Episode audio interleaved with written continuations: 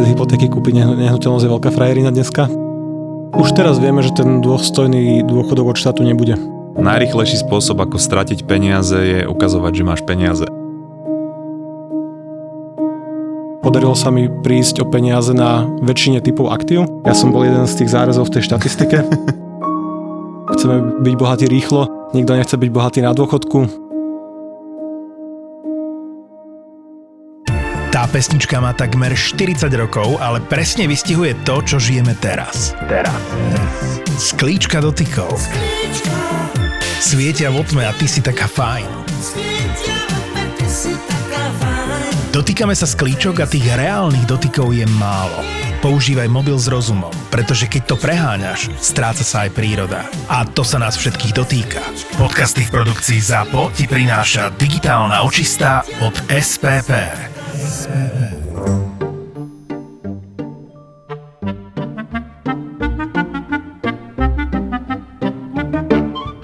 Vlastne vždy, keď sa zamýšľam nad tým, že ako rámcovať ten rozhovor a mám rozhovor s niekým, kto povedzme vzdeláva do určitej miery, tak mňa zaujíma, že, že čo je ten príbeh alebo tá motivácia za tým, že ty sa rozhodol povedzme aj vzdelávať Slovákov v tej finančnej oblasti, alebo že ty celkovo sa zaujímaš o tú finančnú oblasť? Vieš čo, mňa v podstate vždy zaujímali financie, akože fascinoval ma ten, tie základné princípy, tie spôsoby vlastne, ako budovať majetok a ako si vlastne vytvárať nejaké rezervy, ako efektívne a proste výhodne investovať peniaze. Akože nie je to len preto, že by som teraz naháňal nejaké číslo na účte, ale vidím, že pokiaľ máš dobre upratané osobné financie, proste nežiješ od výplaty k výplate, ten život je jednoduchší a rodina sa má lepšie. Čiže toto je taký nejaký môj cieľ, ktorý sa vlastne snažíme pretaviť aj vo forme našich podcastov, videí, webinárov. Proste priniesť také tie základné princípy, pravidlá, naučiť ľudí, ako sa starať o peniaze, ako si šetriť, do čoho investovať, akým rizikám sa vyhýbať. Čiže pre mňa bola celoživotná záležitosť a v zásade skoro všetky podcasty, audioknihy, knihy, ktoré čítam sa týkajú financií a histórii finančných trhov a rôznych bublín a o všetkých triedach aktív, takže pre mňa to je naozaj také celoživotné hobby a zároveň aj práca.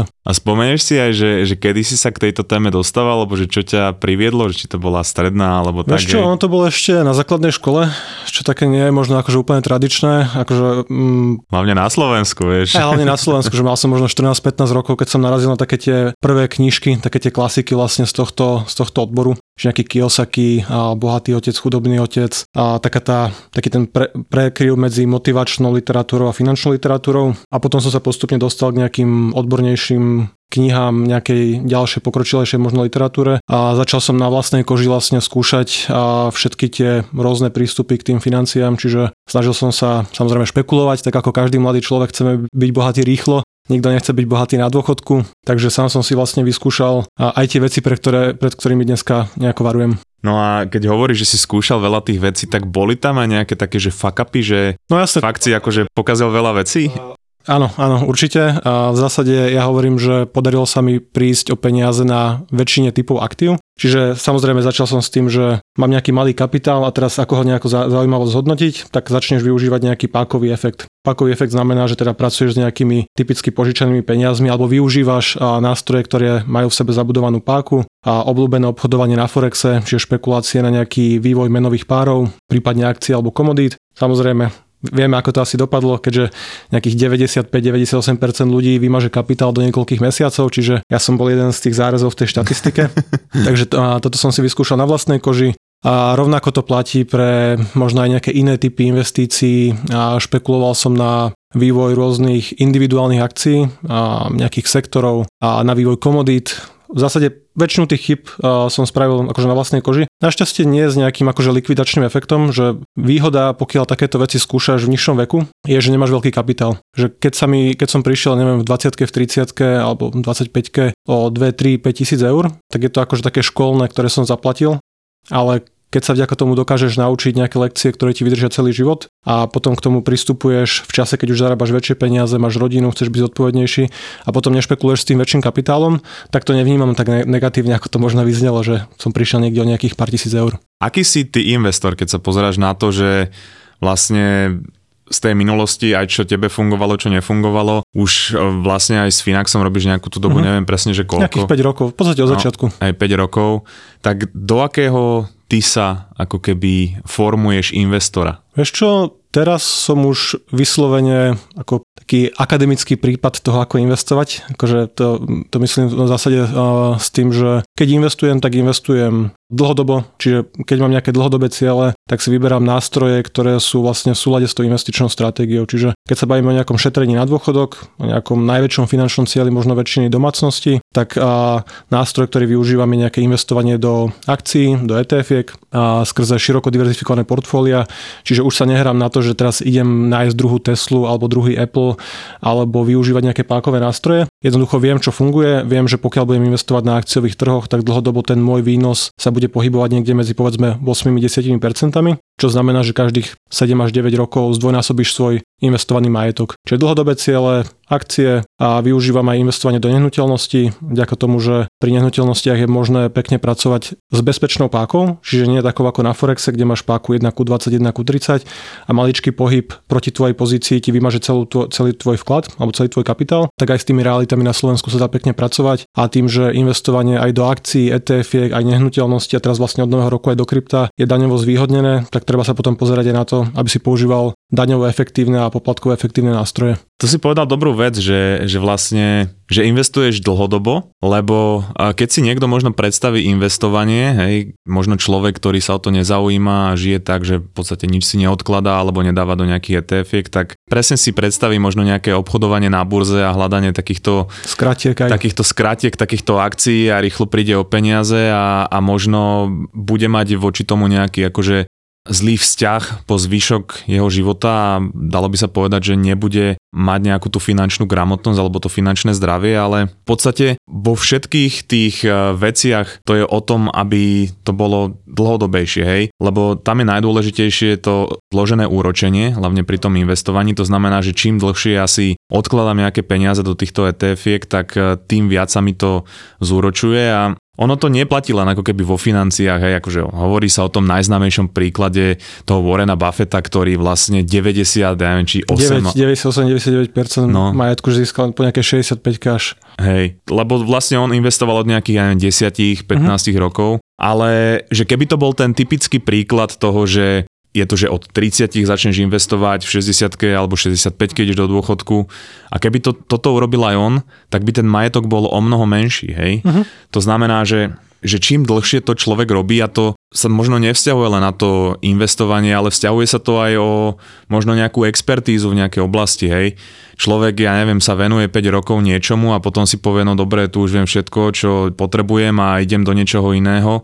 Ale keby možno investoval do tej expertízy ďalších 10, 15, 20 rokov, tak naozaj mohol byť potom na vrchole možno v tej oblasti alebo v takom niečom, hej. Určite nemusím už mať ani ambíciu, že asi ja nechcem byť druhý Warren Buffett a pre mňa cieľom nejakého budovania majetku a investovania nie je, aby som zomrel s obrovským veľkým investičným účtom, že tie peniaze ti majú nejako slúžiť počas života, že asi by si nechcel žiť úplne život Warrena Buffetta, keď si prečítaš tie jeho biografie, že on naozaj žije tým budovaním majetku a ten nejaký rodinný život alebo tá nejaké to možno šťastie by si asi úplne nechcel akože podľa neho a kopírovať celý ten vývoj. Ale zásade platí to, čo si povedal, že ono to je vo všetkých oblastiach života, že keď chceš niekde vidieť dlhodobé výsledky, tak sa ti neoplatí hľadať skratky, že väčšinou tie skratky nevedú na to pekné správne miesto a keď chceš byť zdravý, tak keď som sa ťa spýtal, že čo mám robiť, mám nadváhu, nehýbem sa, vysoký krvný tlak, tak mi asi neporadíš nejakú dietu na 3 týždne, čo je nejaká obdoba možno tradingu, že teraz zarobím 10 násobok a hneď budem bohatý. Skôr by si sa asi snažil mi poradiť nejaké dlhodobé veci, ktoré do, dokážem dodržiavať, nejakú disciplínu a nejaký pravidelný pohyb, nejaké cvičenie.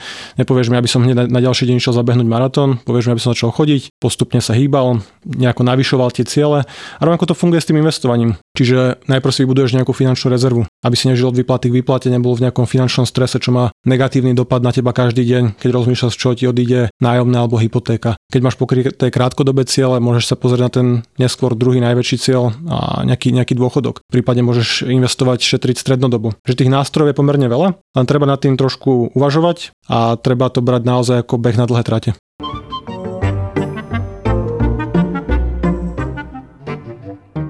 Vlastne na jednej strane je teda to, že, že ako ten človek alebo ten Slovák eh, vníma to investovanie, to odkladanie a všetky tieto veci. A na druhej strane ja mám teda takú skúsenosť, že mňa sa ľudia opýtajú, alebo kamoši sa ma opýtajú, lebo zachytili, že som robil rozhovory s Finaxom a že ja tam investujem a že teda že či aj oni majú si tam dávať nejaké peniaze a že, že či akože je to spolahlivé a tak ďalej a, ako je na tom ten trh a ja vždy hovorím, že, že problém nie je trh. Hej, aj keď teraz akože posledné, ja neviem, 2-3 roky ten trh nie je... Je divoký, ale no, to, je, a to je bežný trh, takto sa trh správa. Hej, hej. A ja hovorím, že problém nie je trh, ale problém je ten človek. Hej? To znamená, že keď ja niekomu poviem, že Ježiš Maria, že Finax je perfektný, daj tam všetky svoje peniaze, ale on o tom nie je presvedčený a, a neverí tomu. A zrazu tam dá, neviem, že tisícku, 5000 alebo 10 tisíc a vidí o mesiac, dva, tri, že tam je pokles a nebol o tom presvedčený. A potom to vyťahne aj s tým, s tou stratou, tak samozrejme, že to urobí viacej škody, hej?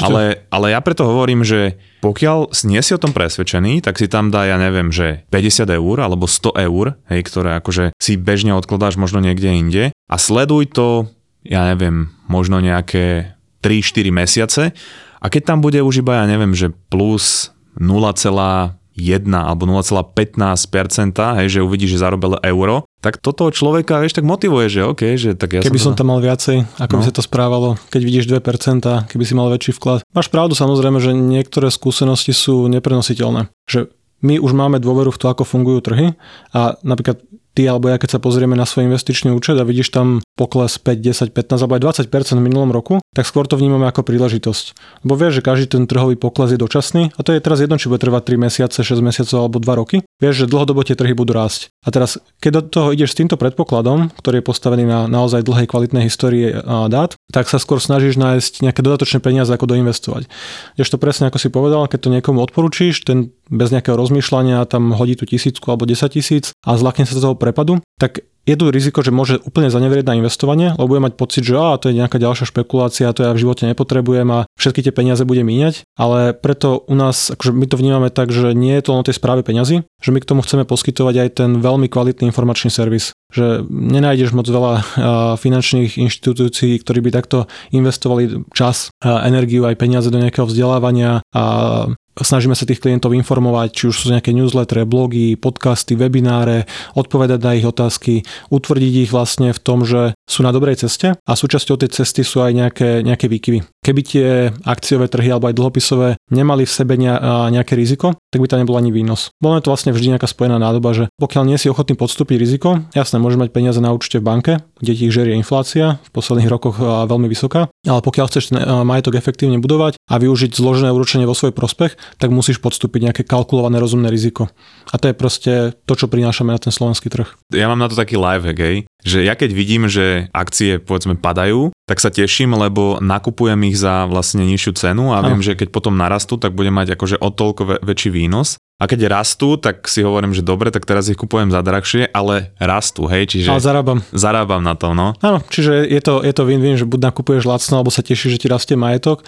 Ale akože tieto základné princípy ľudia si myslím chápu možno, ale iba na iných príkladoch. Že pri tom investovaní pri tých akciách ETF, že niektorí to možno ešte vnímajú ako tak ezotericky, že nevedia, čo to je, nerozumejú tomu. Ale keby som ti to povedal na príklade vlastného bývania, na vlastnej nehnuteľnosti, alebo keď máš nejakú, možno niekto má investičnú nehnuteľnosť, obľúbený investičný nástroj Slovákov, tak chápeš, že keď byty teraz klesli o 10-15% a máš nejaké peniaze, máš bonitu, likviditu, vieš niečo kúpiť, tak chápeš, že ten tvoj výnos bude vyšší, keď kupuješ počas poklesov. A naopak, keď za posledných povedzme 6-7 rokov sa zdvojnásobili ceny nehnuteľnosti na Slovensku, tak si si vytvoril akože veľmi veľký finančný majetok, síce viazaný v tej nehnuteľnosti, ale toto je obdobné pri tých akciách, že je to proste aktívum, ktoré sa správa v nejakých cykloch, má nejaké výkyvy, ale tie poklesy naozaj sú skôr príležitosť tak už keď si to otvoril, vlastne tie nehnuteľnosti, tak na Slovensku je vlastne to asi najčastejší investičný nástroj, hej, my sa nezaujímame o ETF a podobne, väčšina z nás... Už sa to trošku mení, ale máš pravdu určite. Áno, áno, ako pff, za tých 30 rokov akože prvoradé vlastne čo nám tá kultúra hovorí je, hej, že postav dom, zasaď strom, hej, die, dieťa, tak ďalej. Čiže z toho už vychádza, hej, je to akože také nejakže kultúrou stanovené, že, že vlastne prvá vec takého akože dospelého človeka je, že by si mal zaobstarať nejaký byt alebo dom alebo niečo také. A teraz áno, že bol to nejaký prechod, že z komunizmu, kedy to bolo úplne bežné, že každý mal svoje vlastné bývanie. Teraz uh, smerujeme k západu, hej, kedy je bežnejšie, že tí ľudia žijú v prenajmoch ale ja pri 90% konverzáciách s ľuďmi počúvam, že je zbytočné niekomu platiť peniaze za nájom, keď si to môžem platiť za vlastnú hypotéku. A chcem sa ťa spýtať, že, že či je toto dobré nastavenie, alebo respektíve, že čo my nevidíme ako na tej výhode pri tom prenájme, lebo my vidíme v zahraničí, že to je úplne bežné, hej, že keď sa pozrieme na Anglicko alebo... Alebo na Viedeň, nemusíš chodiť ani tak ďaleko pre príklady. No, akože na Slovensku je vysoká preferencia vlastného bývania, vlastníckého. Samozrejme pre mladých ľudí to znamená nejakú hypotéku, predchádzajúca generácia našich rodičov alebo starých rodičov sa k tomu bytu dostala nejakou privatizáciou toho bytového fondu. A teraz on to má akože viacero aspektov, že jednak tu na Slovensku chýba nájomné bývanie, čiže nemáš takú možnosť, ako keď pracuješ vo Viedni, alebo keď tam aj žiješ a zabezpečiť si nejaké mestom vlastnené alebo štátom regulované nájomné. Na Slovensku tých nájomných bytov je málo, lebo práve každý mladý človek sa snaží čo najskôr si zabezpečiť tú vlastnú nehnuteľnosť. Či už na vlastné bývanie alebo potom neskôr na nejaké investičné účely. Donedávna tá matematika aj vychádzala veľmi výrazne v prospech toho vlastného bývania, lebo samozrejme, tak si povedal, že ľudia vnímajú ten nájom ako vyhadzovanie peniazy von oknom. Ja to tak úplne nevnímam, sám bývam pod najmä, aj keď vlastním nehnuteľnosti. Ale na Slovensku, keď si povedzme 2017, 18, 19, 20 mal hypotéku, tak častokrát tá splátka hypotéky plus energie ťa vychádzala rovnako, ako keby si si prenajal tú danú nehnuteľnosť. A samozrejme časťou tej splátky hypotéky aj splácaš istinu, čiže buduješ si nejako majetok a to vlastnícke bývanie má výhodu, že je to také povinné šetrenie nutené. Že proste zoberieš si v mladom veku nejaký dlh, povedzme 20, 25, 30 alebo 35 a postupne počas tých dvoch, troch dekád to splatíš nejdeš do dôchodku s tým, že teraz musíš hľadať nájomné bývanie. Keď vieme, aké sú na Slovensku dôchodky, povedzme priemer okolo 500-600 eur, priemerný dôchodok, tak pokiaľ by si celý život býval v podnajme, povedzme dneska si dôchodca, posledných 30 rokov si býval v nejakom nájomnom bývaní, tak komerčné nájomné z toho dôchodku asi ani nezaplatíš. V Bratislave Garzonka by ťa stálo okolo 500-550 eur a vtedy je už vlastne neskoro nejako to riešiť. Čiže ľudia chápu, že tie dôchodky na Slovensku nie sú vysoké. Málo kto má tú disciplínu, že teraz OK, chápem, budem bývať v podnajme, budem nejaký flexibilnejší, budem pracovať na tej príjmovej stránke, budovať príjmy, budem investovať, že tá kalkulácia môže dávať zmysel, bývať aj veľkú časť života v podnajme, ale potom je potrebné aj to B veľa investovať, veľa šetriť a nespanikáriť a dodržať ten investičný horizont, aby si si aj na dôchodku vedel zabezpečiť slušné bývanie. Čiže nie je to úplne zlé. Dneska tá matematika pri 4-5% úrokových sadzbách vychádza trošku inak. Dneska už nájomné je, je lacnejšie, ale stále si myslím, že mladí ľudia budú preferovať to zabezpečenie vlastnej strechy nad hlavou vo forme nejakej, nejakého vlastníckého bývania aj s hypotékou. To znamená, že keď už teraz sú povedzme vyššie tie úrokové sádzby pri tej hypotéke, tak povedzme, že ja by som, keby som akože si kúpil dom alebo byt, tak platím povedzme, ja neviem, 900 eur mesačnú splátku, ale na druhej strane, kebyže som prenajme v tom byte, tak platím povedzme, že 750. A ono to dáva zmysel vtedy, keď ja ten rozdiel, povedzme, každý mesiac investujem. Čo ako za jeden rok e, nie je skoro nič, ale e, keď sa pozrieme na zložené úročenie a keď sa pozrieme na 30-ročný horizont, tak to je veľký rozdiel. Hej? Čiže tam potom na tom dôchodku viem čerpať práve vlastne z toho, čo som si... Vieš si vybudovať majetok a vieš mať takú, taký veľký to finančné portfólio, kedy tá renta vlastne takýto nejaký súkromný dôchodok, ktorý si z toho portfólia budeš vyplácať, čerpať a bude vyššia ako v prípade, že by si si vlastne splácal tú nehnuteľnosť, kúpil si ju a vďaka tomu by si menej investoval. Len naozaj je kľúčové to, čo si povedal, že musíš to robiť každý mesiac a nesmiete to lákať, že teraz OK, že bývam vlastnejšom podnajme, tak teraz miniem tie peniaze na dovolenku, kúpim si nové auto, krajšie oblečenie. Proste musíš mať tú disciplínu, čo je úplne kľúčové a investovať to. Keď tú disciplínu nemáš, tak tá hypotéka ťa núti šetriť, odkladať, investovať, lebo nad tým neuvažuješ, že či nezaplatíš splátku hypotéky. A na Slovensku nejaká miera zlyhania hypoték je v okolo 1%. Aj keby si nemal na dovolenku, tak nepôjdeš. Keď si nemôžeš dovoliť krajšie auto, tak si nekúpiš na ten leasing. Ale vlastné bývanie platiť budeš. A pokiaľ niekto nemá vybudované tie návyky a nie je presvedčený o tom, že toto je lepšia cesta, prípadne sa nerozhoduješ len na základe Excelu, možno ako my dvaja, že si to viacej spočítaš a vybereš si to, čo je pre teba finančne výhodnejšie. A ľudia chcú vlastniť tú strechu nad hlavou, chcú mať nejakú stabilitu, hlavne keď majú rodinu, keď majú malé deti. Nechceš, aby teraz si musel tú rodinu stiahovať 5 krát po Bratislave, alebo ti proste majiteľ predá tú nehnuteľnosť, ktorej bývaš a teraz musíš hľadať nejaké nové bývanie, možno meniť školu a podobne. Že to bývanie má v sebe aj nejaký ten prvok tej stability aj pre ten osobný život.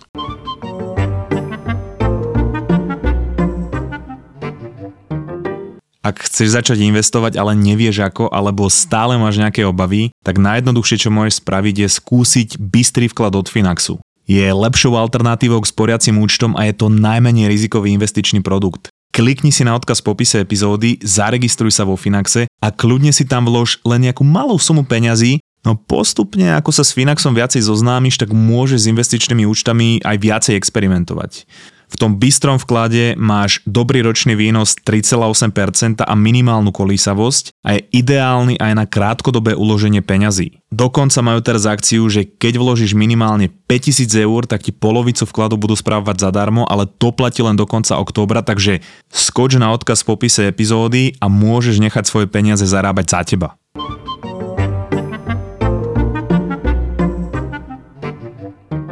My sme teraz v bode, kedy vlastne ešte, to nie je taký veľký rozdiel, hej, ale ja som žil jeden rok vo Vancouveri a tam to teda obrovský rozdiel je, hej, keď ja som teda býval v prenajme v dome, to bolo, hej, ale to bolo, že dom rozdelený v podstate na tri časti, čiže my sme s kamoškou bývali v jednej časti, potom tam boli ďalšie dve. Za to sme platili dokopy nejakých 1800 alebo 1700 dolárov eh, v prenajme. Samozrejme sú tam aj vyššie výplaty, a teraz povie si človek, že Ježiš Maria, ako 1800 dolárov strašne veľa, ale tak e, vtedy bol dolár, že kanadský dolár bol 0,65 eur, čiže keď sa to ešte upraví o nejakú infláciu a tak, tak e, nie je to ďaleko od cien v Bratislave, ale keby si chcel človek tam kúpiť dom vo Vancouveri alebo v prilahlých oblastiach, tak to vychádzalo, začínali sme na nejakých 800-900 tisícoch kanadských dolárov, hej. Čiže to, keď si potom človek vypočíta tú splátku, hej, čiže tá splátka by bola uh, niekde 3,5 až 5 tisíc kanadských dolárov, tak to je obrovský rozdiel, hej.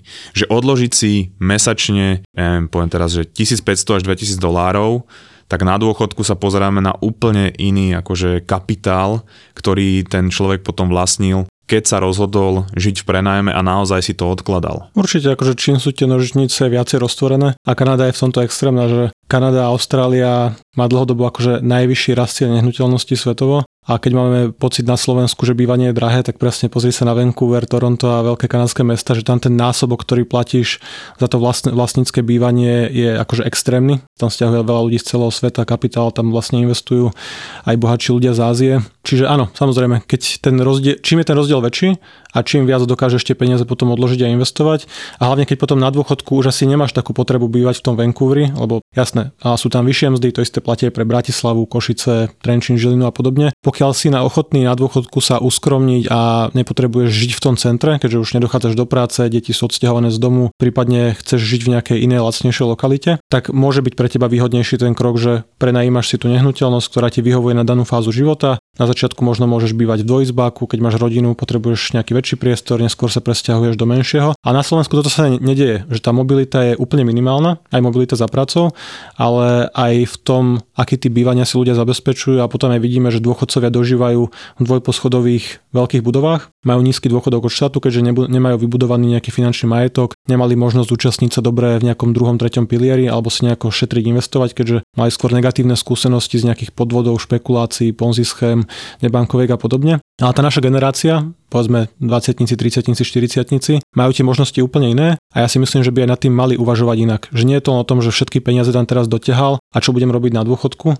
OK, možno nám tu prídu nejaké spätné reverzné hypotéky, nejaké nástroje, kde dokážeš to bývanie premeniť na aktívum, ale oveľa jednoduchšie by bolo vlastne trošku sa nad tým zamyslieť a zvážiť si, či naozaj vždy potrebujem to bývanie vlastniť a investovať efektívnejšie, lebo nehnuteľnosti reálne nie sú najlepšia investícia. Že je to aktívum, dlhodobo rastie na cenovú infláciu, že to je samozrejme OK. Môže to byť aj dobrá špekulácia pre niekoho, je aj daňovo zvýhodnené, po 5 rokoch neplatíš na Slovensku ako fyzická osoba nejaké dane zdravotné odvody, ale povedzme dlhodobý výnos akciových trhov, keď investuješ globálne, nešpekuluješ, neriskuješ ten kapitál, nenaháňaš nejaké skratky, tak vieš zarábať povedzme tých 8 až 10% ročne a zdvojnásobiť majetok každých tých povedzme 7, 8, 9 rokov. Tie nehnuteľnosti dlhodobo poražajú infláciu, ale nie tak výrazne a ten rast, ktorý môžeš od nich očakávať, je skôr na úrovni povedzme 3 až 5% Jasné, mali sme tu v posledných rokoch extrémny nárast, ale pravdepodobne sme si nadbehli výnosy a teraz vôbec by ma neprekvapilo, keby Jasné, v tomto roku už nehnuteľnosti klesli o nejakých 10, 15, 20% podľa lokality a typu, ale keby nerástli tak ako v tých posledných rokoch v budúcnosti. Čiže toto je dôvod, prečo aj ty žiješ v prenajme? Alebo sú tam ešte nejaké iné osobné dôvody? U mňa, u mňa tá kalkulácia vychádza možno obdobne ako ty, keď si spomínal ten Vancouver, že ja keď som si prepočítal a že by som vlastne chcel bývať v nejakom rodinnom dome, aby deti mali samostatné izby, bola tam nejaká záhrada a výbeh pre psa, nejaké povedzme komfortnejšie bývanie, že sme sa vlastne stiahovali z bytu, tak a dnes pri tých povedzme 4-4,5% úrokových sadzbách ten mesačný náklad, ktorý by som platil len preto, že budem ja napísaný na tom liste vlastníctva, že mám nejaký pocit, že vlastním veľkú drahú nehnuteľnosť, by bol možno o polovicu vyšší, o dve tretiny vyšší ako to nájomné, ktoré platím. Čiže pri určitom type nehnuteľnosti vychádza výhodnejšie bývať a vlastne v podnajme, prenajímať si to a naopak nehnuteľnosti, ktoré vlastním aj so zapojením nejaké hypotéky, lebo akože bez hypotéky kúpiť nehnuteľnosť je veľká frajerina dneska, tie ceny nie sú veľmi nízke, a tak vlastním skôr nehnuteľnosti a investičné byty, kde ten výnos prenajmu je vyšší a kde aj ten potenciál vidím lepšie, čiže sú to nejaké jedno, dvoj izbáky, ktoré, ktoré sú proste z tohto pohľadu zaujímavejšie ako vlastne nejaký rodinný dom v Bratislave, kde všetky peniaze viažeš v tej jednej nehnuteľnosti, 20%, ktoré potrebuješ, alebo 10 až 20%, ktoré tam zaviažeš z toho vlastného kapitálu, ako ten doplatok k hypotéke môžeš investovať efektívnejšie, či už na akciových trhoch alebo akokoľvek uznáš za vhodné. A mne to vychádza lepšie. A aj tá flexibilita sa mi akože úprimne páči. Napríklad si neviem predstaviť, keby sa deti o 10 rokov odsťahovali z domu a asi im bude mať 18 rokov, že na čo by im bola taká veľká nehnuteľnosť, že v tom čase už nebudem potrebovať takéto veľké bývanie, ani by som to nechcel živiť, kúriť, starať sa o to a skôr by som sa pozrel na nejaké menšie, úspornejšie bývanie, možno viacej v centre. Čiže na každú tú fázu života by som prispôsobil tú svoju bytovú situáciu a netreba to brať tak, že teraz kúpim nejakú nehnuteľnosť a do konca života v nej budem bývať. Keď sme vlastne boli tá liveka, čo bola. Áno, Finax naživo. Tak tam ste sa bavili tiež o nehnuteľnostiach a ja som tam počul teda taký jeden pohľad, nad ktorým som sa v živote takto nezamýšľal od jedného vášho kolegu, neviem presne teraz ako sa volá, on hovoril, že má nejakých 9 alebo 12 nehnuteľností nakúpených a že teraz ich postupne predáva, lebo sa to stalo, že oveľa rizikovejším aktívom. Hej? To znamená, že za hranicami je nejaká vojna hej? a teraz akože nemusíme myslieť úplne v tých najhorších, že by sa niečo stalo tu na Slovensku, ale že ten človek má majetok vlastne veľmi blízko po sebe a je ten majetok hmotný a že keby sa niečo stalo, tak je potenciál, že vlastne ten majetok eh, bude Jasne, akože hej? neodnesieš si ho so sebou, že akože nehnuteľnosti ako trieda aktív, keď sa bavíme o tom, že investuješ do rezidenčných nehnuteľností, máš nejaké byty, domy, a tak samozrejme nezoberieš si ich so sebou, čiže a nie sú veľmi prenositeľné. Keď to porovnáš s nejakým akciovým portfóliom, že vlastníš akcie Apple, Microsoftu, Nvidia alebo akýchkoľvek iných firiem, že v akejkoľvek krajine sa vieš prihlásiť na ten svoj účet u brokera a ten majetok nejako využívať, speňažiť, vieš si vyberať po častiach, jednorazo je to jednoducho flexibilné a likvidné tá nehnuteľnosť presne, ako si povedal, je viazaná na jednu lokalitu. Keby sa čokoľvek stalo, tak je nepredajná pravdepodobne, alebo je predajná možno za zlomok tej ceny, ktorá bola predtým, v prípade takýchto akože extrémnych udalostí. Takže áno, treba sa na to pozrieť aj takto, že to riziko je násobne väčšie ako pri nejakom diversifikovanom portfóliu, že keď ty máš účet vo Finaxe, investuješ do akcií, tak vlastníš podiel v tisícoch spoločnostiach z celého sveta. Najväčších, najziskovejších, zdravotníctvo, farmafirmy, potraviny, technológie, čokoľvek. Kdežto keď vlastníš tú jednu nehnuteľnosť, tak nemusí to byť ani vojna, môže to byť len jednoducho zhoršenie tej lokality, v ktorej bývaš, a, alebo v ktorej vlastníš tú nehnuteľnosť. Môže tam postaviť cestu, parkovací dom, môže sa tam zhoršiť nejaká bezpečnostná situácia a zrazu ten byt je nepredajný alebo je predajný s diskontom 20, 30, 40%. Čiže tie rizika mnohí ani si nejako neuvedomujú, že naozaj tá nehnuteľnosť na to, že prináša povedzme dlhodobo 3 až 5% alebo 3 až 7%, to teraz nie je úplne podstatné, tak je s ňou spojených veľa rizik, ktoré sa ale našťastie pre Slovakov akože zatiaľ nezrealizovali. Tak veď jednoduchý príklad, síce extrémny, ale, ale možno na ilustráciu, tak keď sa niekto pred 15 rokmi rozhodol kupovať investičné nehnuteľnosti, povedzme, že v Kieve, hej, na Ukrajine, a zrazu e, prišla vojna, tak ono sa to v podstate tak neviem úplne, že či zo dňa na deň, ale za takú krátku dobu to človek nedokáže predať. Stalo to aktívum bezcené, hej. Vlastne tie byty strátili hodnotu, lebo za prvé to nikto nekúpi a za druhé, pokiaľ tam bolo nejaké bombardovanie, tak dokonca môžu byť zničené. Čiže ten človek za veľmi krátku dobu mohol prísť o veľmi veľké peniaze. Áno, a, a s, tým, s týmto rizikom nevieš pri nehnuteľnostiach toho veľa spraviť. Keď sa bavíme o tom, že jasne do nehnuteľnosti môžeš investovať aj skrze cené papiere. Môžeš si nakúpiť nejaké realitné fondy, realitné fondy obchodované na burze a vieš vlastniť skladové priestory v Amerike, v Južnej Amerike, v Ázii, kdekoľvek, že je viacero spôsobov investovania do nehnuteľnosti, ale ten stále veľmi preferovaný spôsob na Slovensku je presne to, že tu bývam v tejto lokalite, mám voľné nejaké peniaze, tak si kúpim nejaký menší byt a budem ho prenajímať a že tamto riziko samozrejme je potom väčšie, presne z tých dôvodov, ktoré si vlastne pomenoval.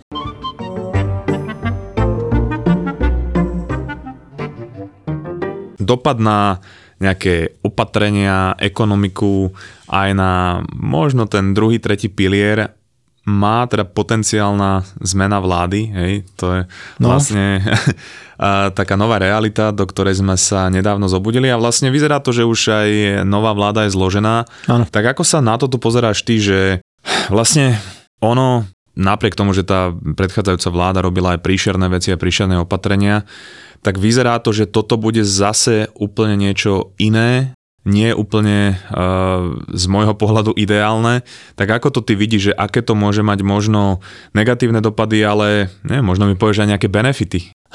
Až, akože ja som veľký optimista, asi to je z tohto aj zrejme, ale že by som bol až taký optimista, že ti vymenujem teraz benefity aktuálneho zloženia, že to odo mňa úplne nečakaj. Ale akože znovu to nevidím až tak úplne čierne, že áno, asi to nie je možno preferované a preferované zloženie vlády akože z pohľadu nás, alebo akože teraz nejdeme zasávať veľmi do politiky, ale aj z pohľadu ekonomiky a nejakého hospodárskeho rastu a hospodárenia s financiami, verejné financie, a to nie je akože úplne ideálne. A treba si povedať pravdu, že najväčším rizikom pre slovenské budúce dôchodky sú práve politici. politici. A jednoducho, pokiaľ vlády budú rozdávať a vidíme, že na Slovensku tá demografia sa bude veľmi dramaticky meniť, to starnutie na Slovensku tej populácie je extrémne rýchle a do dôchodku pôjdu generačne silné ročníky. Menej ľudí bude pracovať na tých dôchodcov. Keď my budeme na dôchodku, tak našich detí nebude toľko, aby nám zabezpečili dostatočnú penziu. Čiže je tu potom aj riziko takýchto povedzme lavicových vlád, kde sme vlastne v minulosti videli, to nie je nejaká špekulácia, kedy útočili na druhý pilier, snažili sa tých ľudí vyháňať, alebo jednoducho lákajú ich tie peniaze, ktoré sú v druhom pilieri.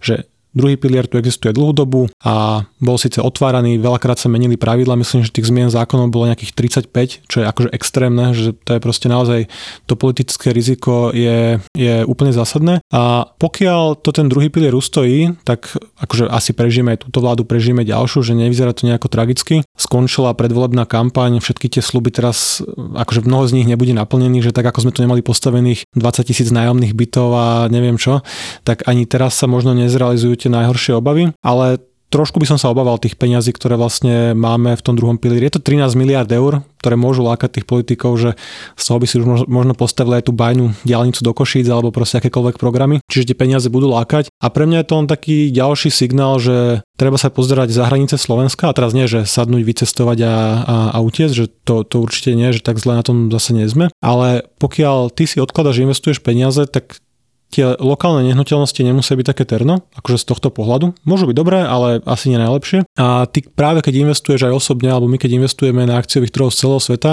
tak ty nie si ovplyvnený negatívne tou slovenskou demografiou.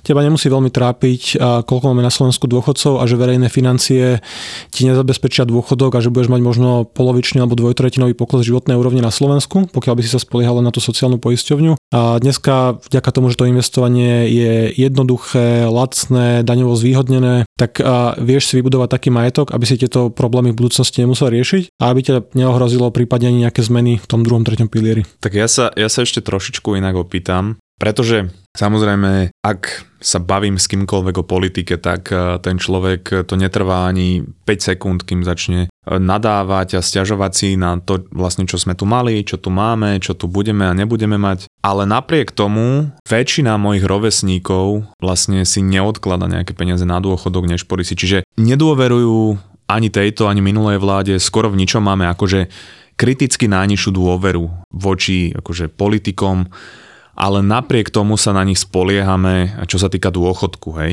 Tak moja otázka je, že je to rozumné, alebo je to vôbec možnosť, že neodkladať si na dôchodok a potom dúfať v to, že budem mať nejaký akože dôstojný dôchodok od štátu? Už teraz vieme, že ten dôstojný dôchodok od štátu nebude. Že keď aj celý život budeš pracovať a zodpovedne platiť odvody, polovica mzdy ide tvojej superhrubej, povedzme, keď si zamestnanec alebo nejakých 45-50% na zdravotné, sociálne poistenie a celkovo akože daňové odvodové zaťaženie, ktoré je veľmi vysoké, tak nemôžeš sa spoliehať na to, že teraz na dôchodku, keď chceš žiť slušne tých povedzme 20-25 rokov a doba dožitia sa predlžuje našťastie, ten dôchodok od štátu ti to nezabezpečí. Ten pokles životnej úrovne tam bude dramatický a tie odhady pre tú budúcu mieru náhrady, čiže koľko budeš dostávať na dôchodku versus voči tomu, koľko si zarábal, sa pohybuje niekde okolo 30%, pokiaľ by si sa spoliehalo na ten prvý pilier, na tú sociálnu poisťovňu. Keď do toho zapojíš druhý dôchodkový pilier, alebo prípadne aj tretí, alebo a európsky dôchodok PEP, tak sú, že pre mladých ľudí, ktorí budú investovať v týchto samostatných dôchodkových schémach do akcií, čiže do indexových fondov v druhom, treťom pilieri a dynamických stratégiách niekde inde,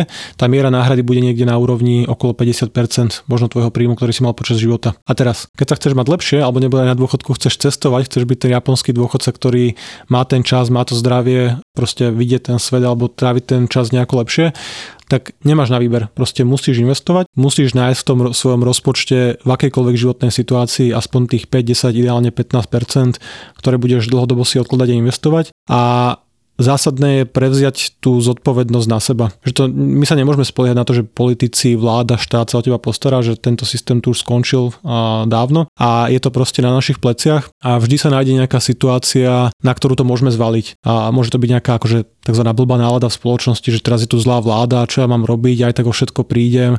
Potom zase iná vláda, pravica, lavice sa strieda, lepší politici, populisti, nacionalisti, že toto tu bude v nejakej podobe stále, ale nemôžeme to vnímať ako nejakú výhovorku, a, ktorá nám zabráni pripravovať sa na tú budúcnosť samostatne. Že ja napríklad nechcem, aby moja či už finančná, ekonomická alebo akákoľvek budúcnosť bola závislá na hocikom inom ako som ja. Čiže ja na svojej strane spravím to maximum, ktoré spraviť viem, čiže nemíňam do posledného eura, do poslednej centu peniaze, ktoré zarobím, odkladám si ich, odkladám si ich tak, aby som to riziko mal rozložené, riadené, ale jednoducho je to niečo, čo za mňa nikto nespraví. A to aj my vnímame ako veľmi dôležité, aby ľudia proste prevzali tú zodpovednosť nad vlastným životom, aby si upratali tie financie, aby zistili, na čo míňajú peniaze a pracovali s tými dátami, používali nejaké naše apky, investovali, naučili sa, aké sú tie správne kroky, aby sa začali pripravovať. Lebo to, aká tu je teraz vláda, možno ďalšie volebné bude iná, možno znovu ďalšia, ale stále, keď ti ubehne ten čas, ktorý si stratil tým, že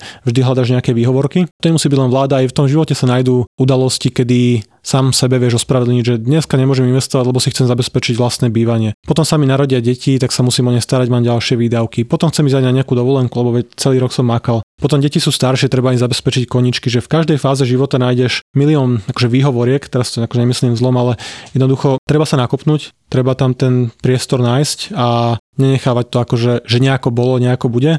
A keď to necháš na tento spôsob, tak bude oveľa horšie ešte ako má súčasná generácia dôchodcov. To, čo si povedal, platí a ja len vždy zdôrazňujem to, že, že to investovanie nie je proste nejaká komplikovaná veda. Ja som si vedomý toho, že, že keby ja som teraz akože mal sa naplno venovať tomu, že mám prehľad na akom trhu sa čo deje, tak to akože... Ale ti to nepomôže, že nezasiahol by si lepšie výsledky ani paradoxne. No veď presne, presne.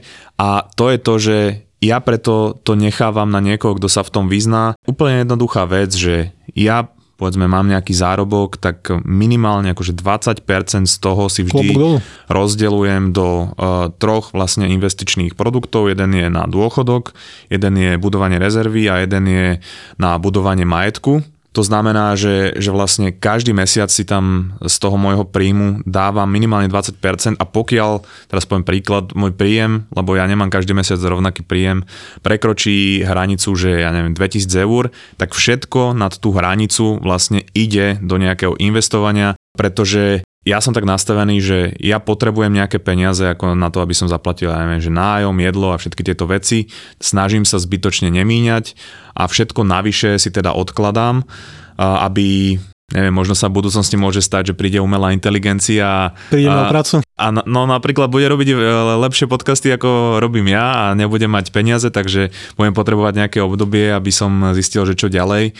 Čiže na toto chcem byť pripravený a absolútne sa nespolieham na na štát, čo sa týka dôchodku, ale to, čo ja urobím, je len, že pošlem si to do tej apky Finax a vy už teda tie peniaze zoberiete a kúpite za to tie akcie podľa toho, ako som si nastavil to portfólio pozriem sa na to, ja neviem, raz za pár mesiacov. Na začiatku ma to nutilo sa pozerať každý deň. Jasne, 10 krát si pozeral lapku, že ako sa vyvíja portfólio.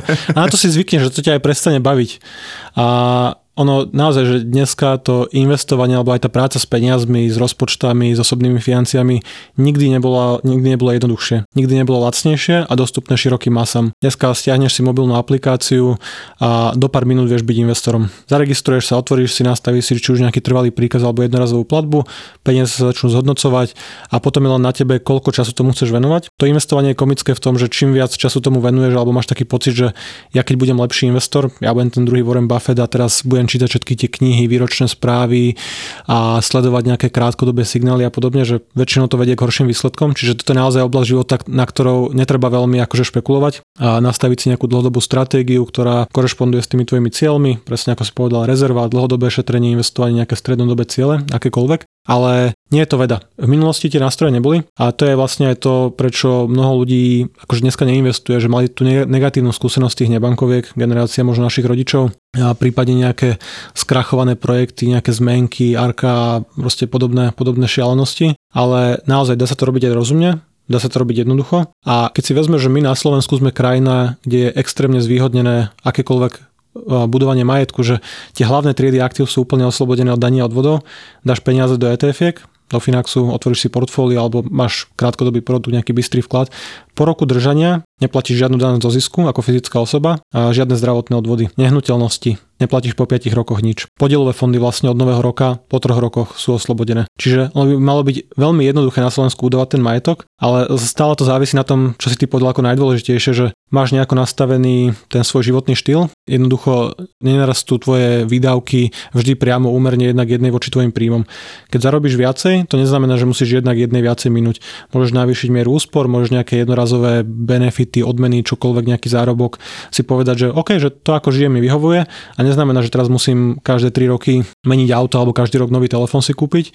Proste vieš, že ten, tie peniaze, ktoré si odložíš, pre teba budú dostupné v akejkoľvek životnej kríze. Vieš využiť nejaké príležitosti. A umelá inteligencia, jasné, môže znamenať, že niektoré pracovné miesta zaniknú, ale môže to znamenať aj ľahšiu prácu pre teba a väčšiu produktivitu. Možno ty ako tvorca budeš vedieť vyprodukovať viacej kvalitného obsahu. Čiže je veľa príležitostí aj hrozieb a Určite je ľahšie ich zvládať, keď máš ten majetok vybudovaný a nežiješ úplne na hrane a nemáš čas ani možnosť rozmýšľať nad tým, že dobre, tak teraz si dám nejaký rekvalifikačný kurz, naučím sa robiť niečo iné, presťahujem sa, alebo proste tých dverí máš otvorených potom viacej s tým majetkom. Samozrejme to neznamená, že ja teraz si platím len nájom a jedlo a nič, akože okrem toho si nekupujem Všade chodíš peši. Hej. Jasné, dá však, sa žiť slušne no, aj pri 10-20% miere úspor určite. Hej, však ja vlastne si nechávam aj čas toho, akože keď mi ostane na konci mesiaca vlastne na účte, aby akože nemusel som po prípade, keby sa niečo stalo, vyťahovať z Finaxu a, a vlastne taká tá, ja neviem, rezerva malička, čo mám na tom účte,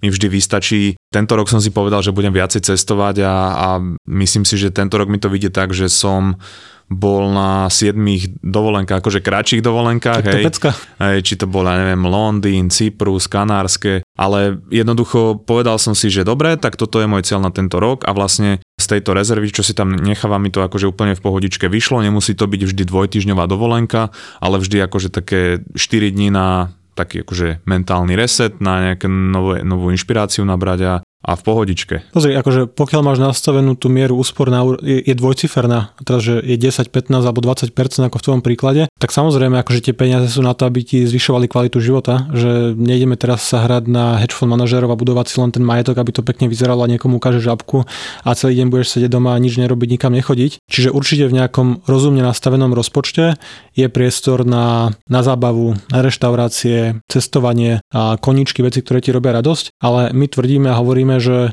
určite dobre nastavený rozpočet obsahuje aj tú zložku toho šetrenia, budovania majetku, možno splácenia nejakých akože nevýhodných požičiek alebo drahých úverov. Čiže tých 10 až 20% keď nájdeš na investovanie a odložíš si ich pre seba na tú budúcnosť, tak ako minieš ten zvyšok, že či už je to nájomné, hypotéka alebo nejaké auto, aj keby, keby si bol autíčkar, bavíte to, tak si, OK, tak si kúpiš možno drahšie auto a nepôjdeš teraz na 7 dovoleniek. Problém je, keď chceš mať všetko naraz.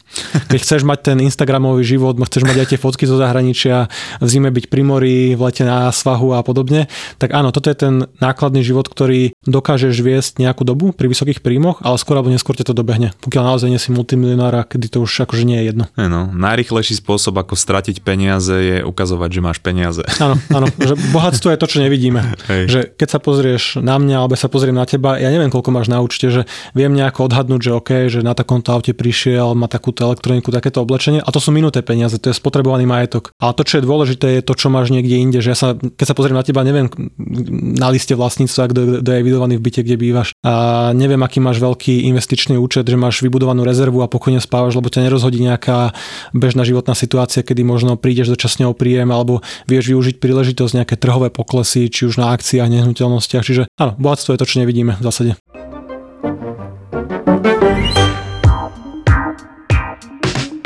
Spustí sa to čierne okienko a čo? Čo sa stane? Ozbrojení ľudia? Akože dve také, na prvý pohľad, ruské bravčové hlavy. Dva zápasníci proste. Na svojich cestách stretli ľudí, ktorých úplne nechcete stretnúť a boli na miestach, kam by ste s deťmi asi nevyrazili. Svoje auto premenili na dvojhviezdičkový hotel a prejazdili s ním tisícky kilometrov, aby zažili stovky nečakaných situácií. Ja som úplne iba v šoku, vystresovaný. A sám ho proste o skalu. Nevadí. Toto naozaj nevadí, aspoň máme ďalší príbeh do podcastu. Pusť si Road Trip, normálnu rodinku s dvomi malými deťmi na cestách. Vyrážame na cestu, ideme na dva mesiace, sme pobalení v aute. Road Trip v produkcii ZAPO.